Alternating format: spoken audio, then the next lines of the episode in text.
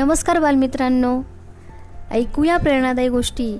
या उपक्रमामध्ये मी सोनाली तुम्हा सर्वांचे पुनश्च एकदा स्वागत करते. सर्वप्रथम विजयादशमीच्या तुम्हाला खूप खूप शुभेच्छा. तुम्हाला माहीत आहे का? विजयादशमी म्हणजे दुष्ट प्रवृत्तींवर चांगल्या गोष्टींचा विजय.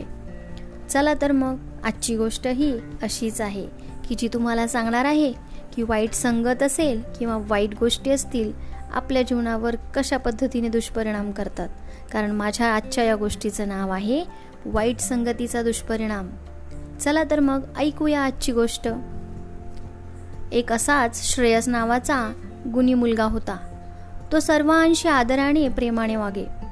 गावातील सगळे लोक त्याच्या गुणांचे कौतुक करत. मात्र एकदा त्याची चंदू या बिघडलेल्या मुलाशी मैत्री झाली. इतकी गट्टी जमली की दोघे शाळेनंतरही एकत्र गावभर फिरत. हळूहळू श्रेयसचे अभ्यासातले लक्ष उडाले. शाळेचा गृहपाठही पूर्ण न करता तो चंदूसोबत दिवसभर वेळ वाया घालवू लागला. शाळेच्या परीक्षेच्या निकालावर सुद्धा चांगलाच परिणाम दिसून आला. एरवी उत्तम गुण मिळवणारा श्रेयस चक्क नापास झाला. घरी मात्र श्रेयसचे वडील त्याचे निकालपत्र पाहून त्याला खूप ओरडले. चंदूच्या संगतीमुळे त्याचेही वर्तन वाईट होत असल्याचे त्यांनी सांगितले. सोबतच चंद्रू चंदूशी मैत्री तोडायला सांगितली. मात्र श्रेयसला ते पटले नाही. चंदू त्याचा चांगला मित्र आहे त्यामुळे त्याच्याशी मैत्री तोडणार नाही अशी भूमिका श्रेयसने घेतली.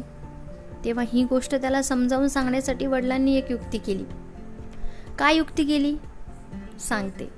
वडिलांनी एके दिवशी एक आंब्याची पेटी आणली. रसाळ आंबे पाहून श्रेयस खुश झाला. मग वडिलांनी एक सडका आंबा श्रेयसला त्याच पेटीत ठेवायला दिला. दोन तीन दिवसांनी त्यांनी श्रेयसला पेटीतून काही आंबे आणाव्यास सांगितले.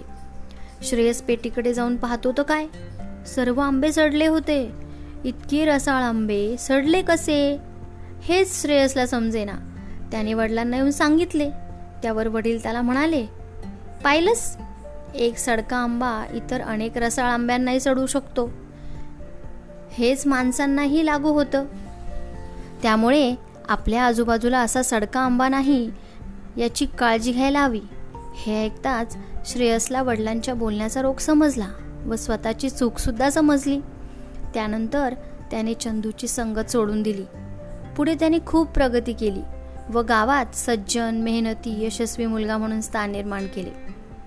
बघा दोस्तांनो म्हणजे संगत आपल्याला घडवते सुद्धा आणि बिघडवते सुद्धा त्यामुळे संगत नेहमी चांगल्या माणसांची धरायला हवी. समर्थ रामदास स्वामींनी सुद्धा मनाच्या श्लोकामध्ये याचा उल्लेख केलेला आहे. मना सर्वही संग सोडून द्यावा अति आदरे सज्जनाचा धरावा. जयाचेनी संगे महादुःख भंगे जनी साधने विन सन्मार्ग लागे. म्हणजेच आपण संगत निवडताना नेहमी सज्जनाची चांगल्या संस्कार असलेल्यांची धरायला हवी. कारण सज्जनाच्या संगतीत आपण नुसतं सोबत जरी राहिलं तरी आपले मोठ्यात मोठे दुःखसुद्धा नाहीसे होते. तर कुठलीही जास्त मेहनत न करता आपल्या आयुष्याचा मार्गसुद्धा सुका सोपा आणि सुकर होतो. म्हणून आपल्या जीवनावरती वाईट संगतीचा दुष्परिणाम होणार नाही याची काळजी घ्या. आणि आजची ही गोष्ट इथेच संपते.